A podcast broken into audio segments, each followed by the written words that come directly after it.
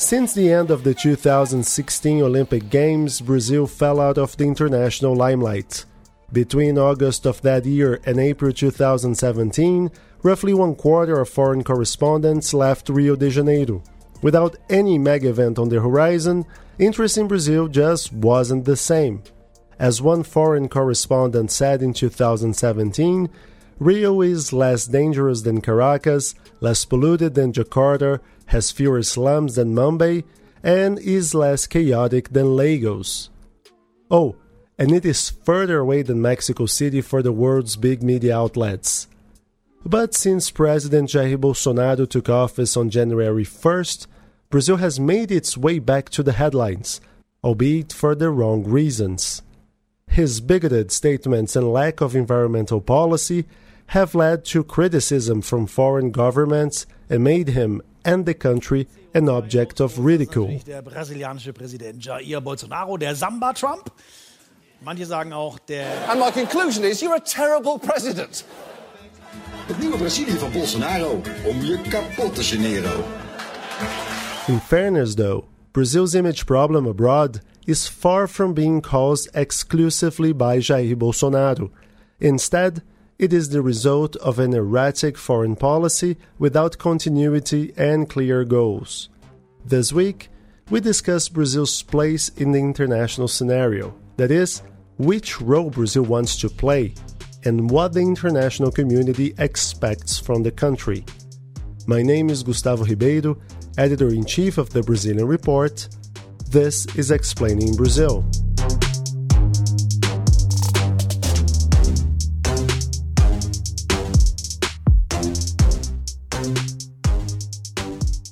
Daniel Buarque is a Brazilian journalist who has dedicated himself to studying Brazil's image abroad. He is currently doing a PhD research at London's King's College on that very subject. Daniel, hi.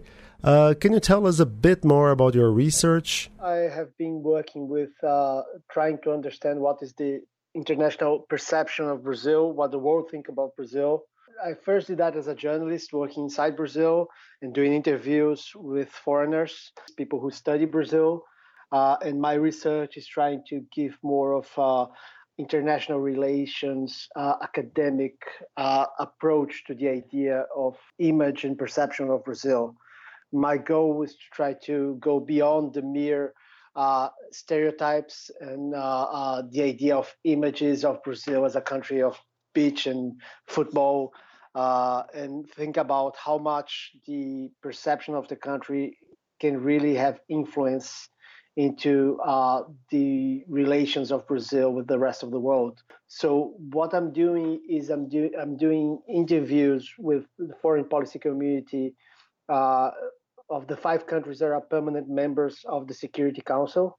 So the UK, the US, France, Russia, and China to find out from them what they think about Brazil, what they think about the, the international agenda of Brazil, what is their perception of what Brazil uh, can achieve in international politics, what they think is the role of Brazil in international relations, trying to find out what the really powerful nations in the world expect from Brazil. You purposely left Jair Bolsonaro out of your research, right? Why is that?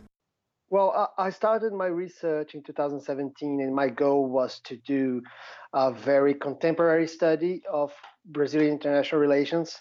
But when I started doing my interviews in the period of the Brazilian elections, I noticed that it was infecting the the the, the international analysis. It was really hard to try to talk about Brazilian foreign policy in the past 30 years without focusing on how much Jair Bolsonaro is changing what Brazil is trying to do with Itamaraty. So uh, it, it got some of my interviews a little, a, a little bit off topic, and people would show that they didn't really understand what was going on in Brazil and people had a hard time trying to frame that into what Brazil has always been trying to to achieve internationally. So I noticed that since my my field work has been done uh, in the middle of the between the election of Jair Bolsonaro his first year in office, it would be a, a, a moment of a lot of confusion, and not not everything would be very clear in terms of the the direction that Brazil is going. I know you're still midway through your research, but what have you found out so far in terms of how countries perceive Brazil?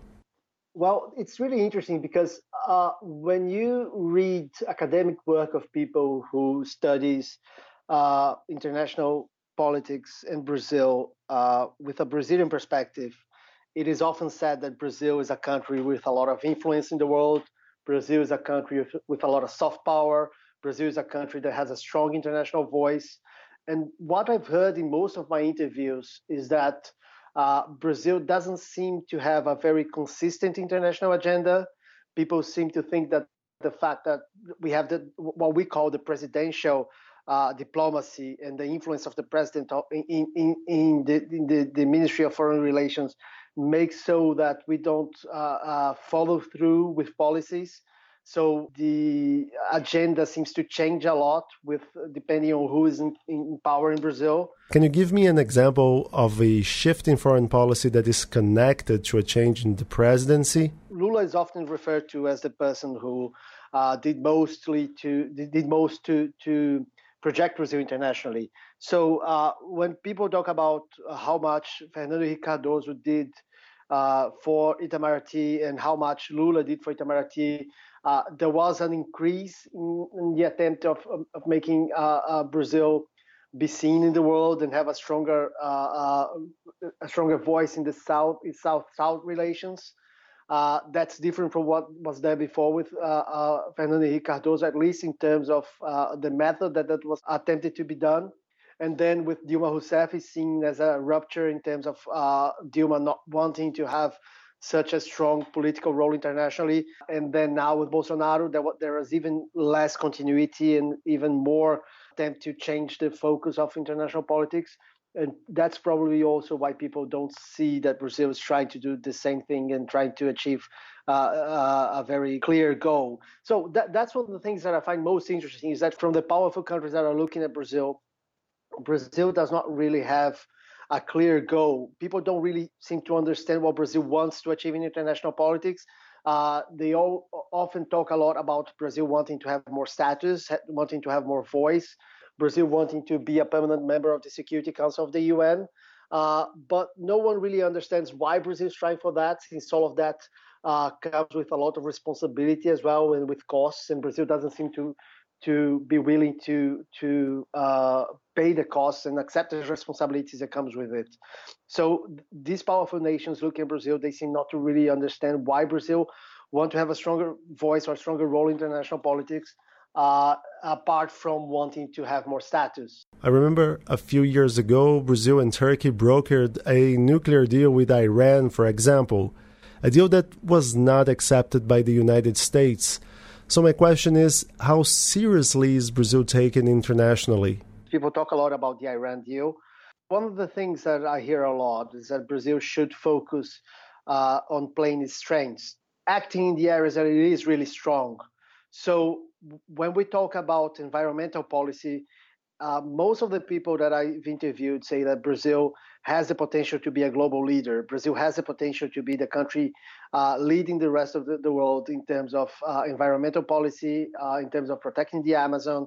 On the other hand, people say that Brazil doesn't really have a stake on volatile problems in, in the world, especially in terms of security.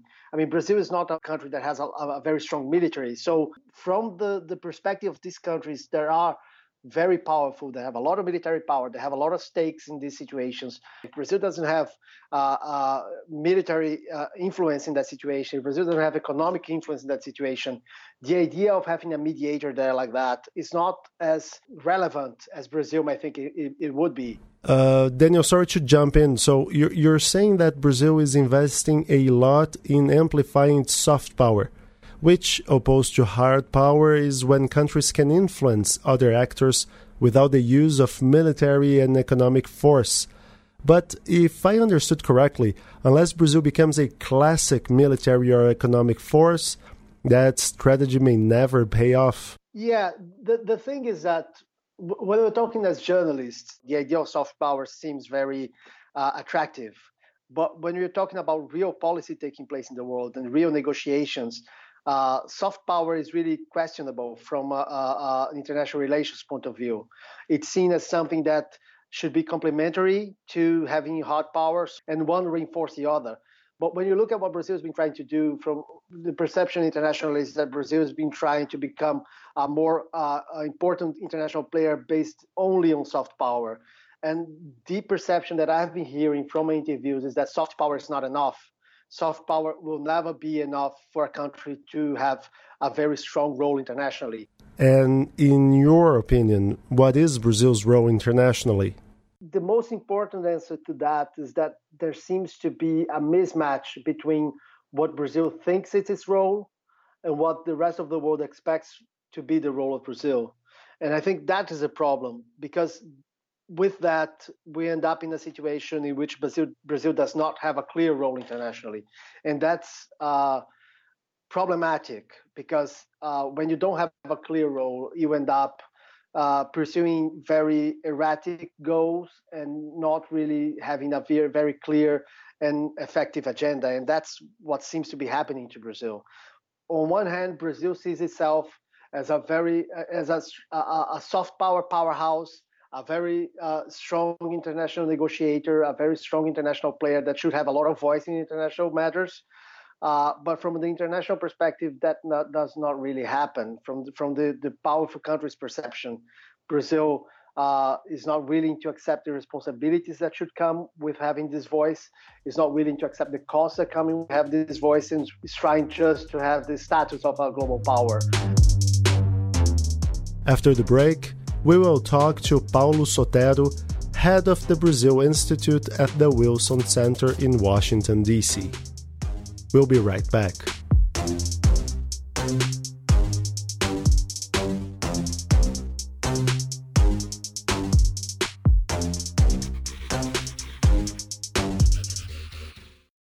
When Brazil is depicted abroad, we seem to be constantly placed in either one of two extremes.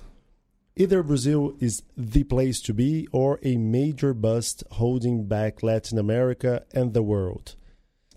We host this week Paulo Sotero, the director of the Wilson Center's Brazil Institute.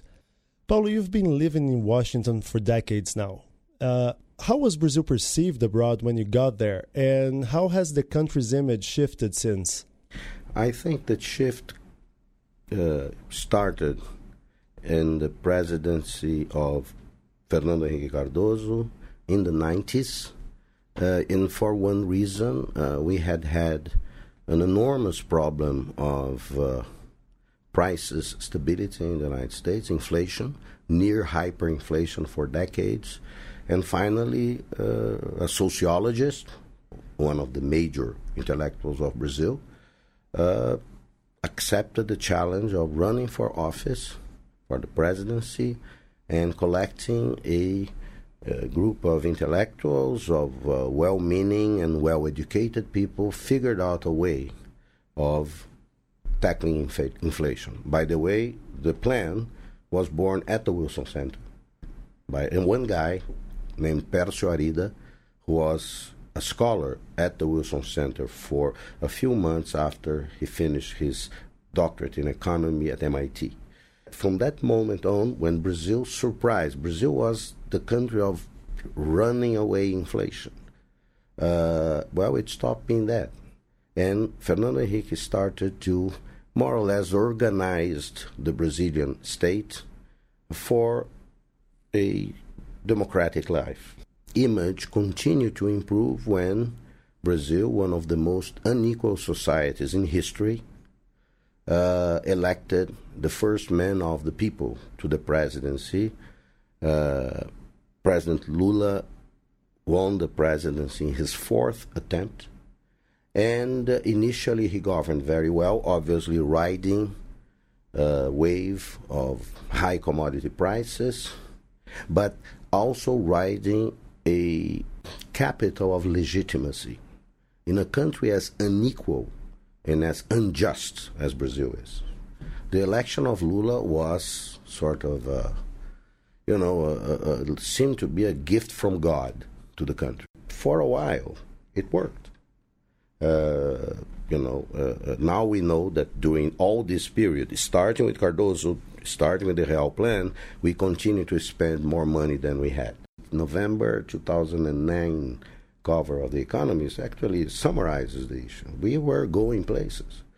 And, uh, well, uh, three years after that, we were no longer going places. We kind of entering this current crisis. Didn't start today.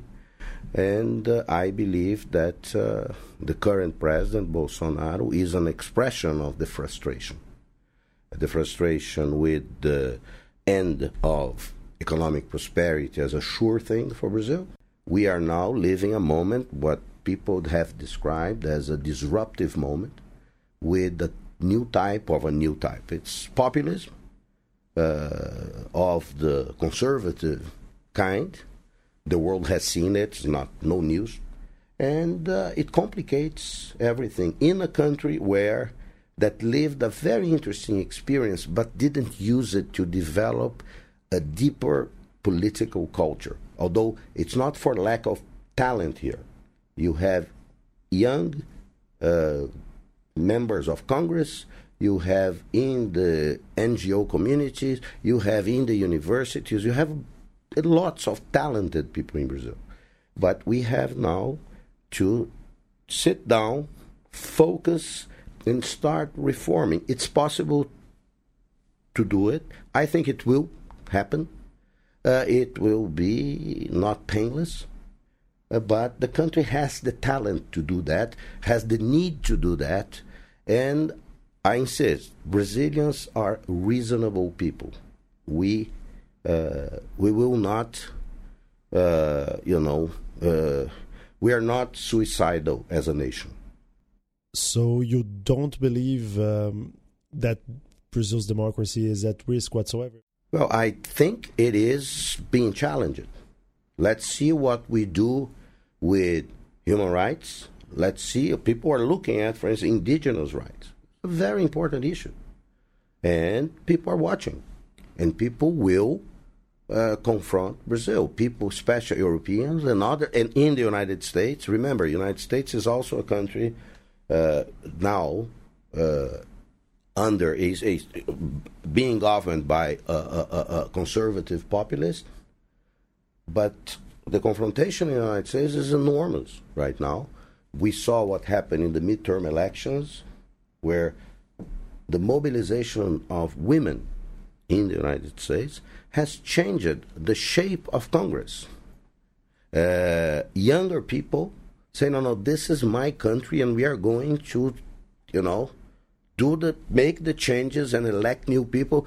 In a sense, the, the Trump event is a very mobilizing event in the United States. Will he will this continue? I don't think that the American institutions, for instance, have suffered uh, a fatal blow. It's being challenged. Same way in Brazil. Obviously, they have a much deeper democracy with deeper institutions, but uh, depending on the outcome of the election next year, this could become very complicated in the United States too. I think in Brazil, in terms of democracy being devalued, you know, I, I, I understand when people say this, and when I have uh, the events, the discussions we propose in Brazil, as a, I tend to, and I'm biased on this, I tend to focus and to uh, highlight the resilience of Brazilian uh, Brazilian democracy. I think we are resilient people. We are not going to give up on our democracy. I want to shift a little bit uh, the discussion. You mentioned that international observers want actions from Brazil before making any moves here.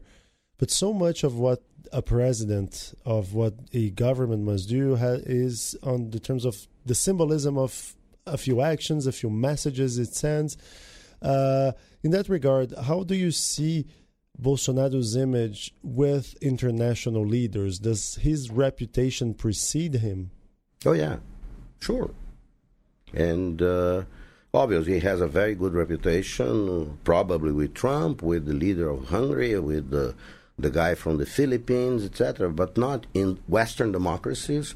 No, he has a very negative uh, image, and this will affect his ability uh, to present his message to the world.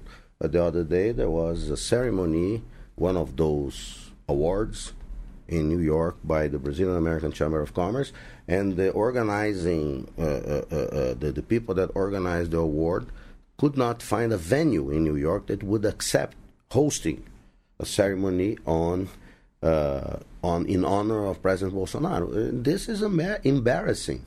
He is the president elected of Brazil, the duly elected president of Brazil.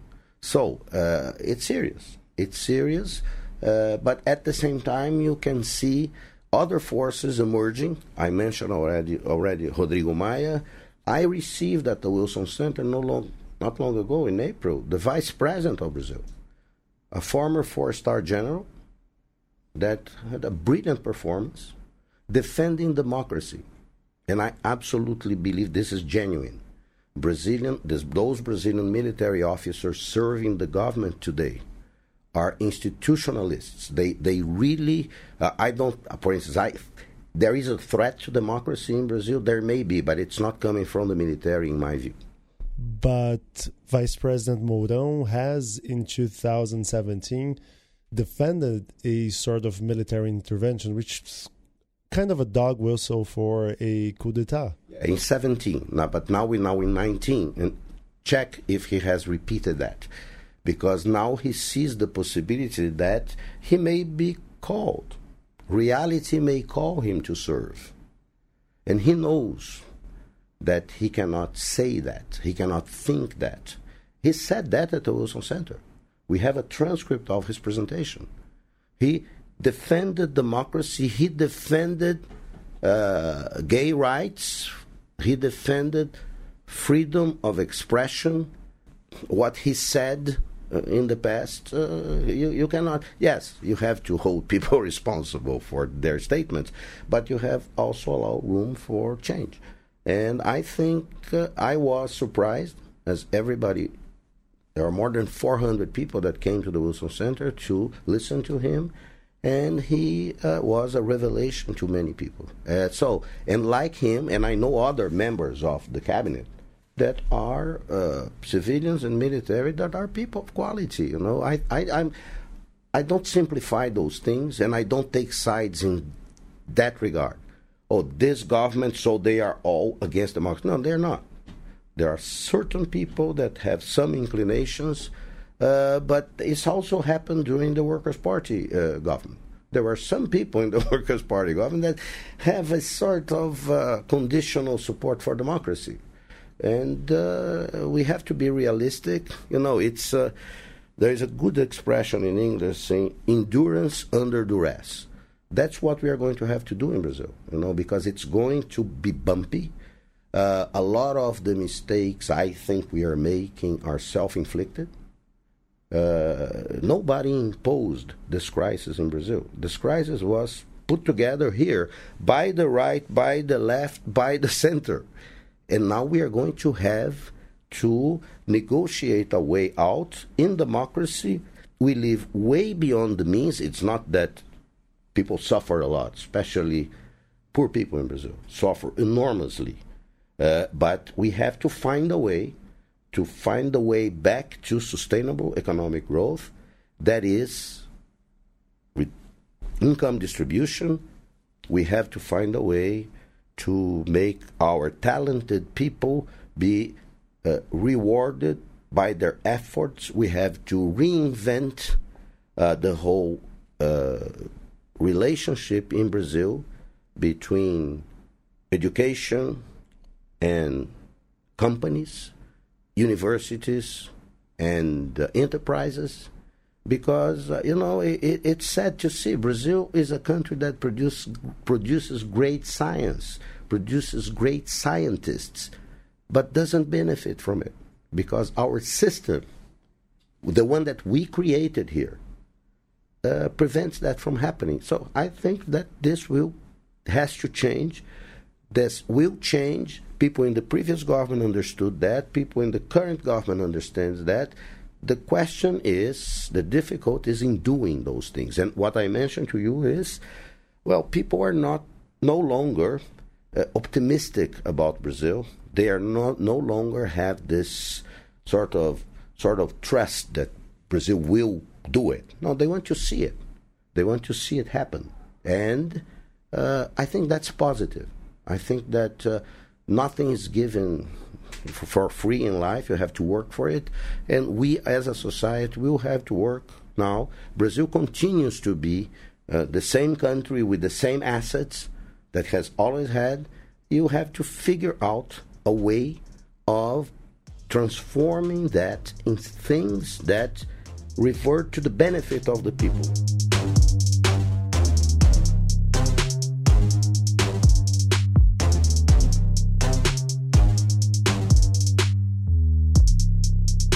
This episode was written and prepared by me, Gustavo Ribeiro. Laura Quirin produced this show. Euan Marshall edited the final script. If you like this podcast, don't forget to rate us on whatever platform you may be listening to Explaining Brazil. That's really important for us. And don't forget to check out our website, Brazilian.report. Every day we publish new content on Brazilian politics, economics, and society. You can enjoy a 7 day free trial before subscribing, and it is really free. We don't ask your credit card information. So just go to Brazilian.report slash subscribe. And if you want to support independent journalism, donate any amount to the Brazilian Report. You can do that on Brazilian.report slash donate. That's all for now. See you next week.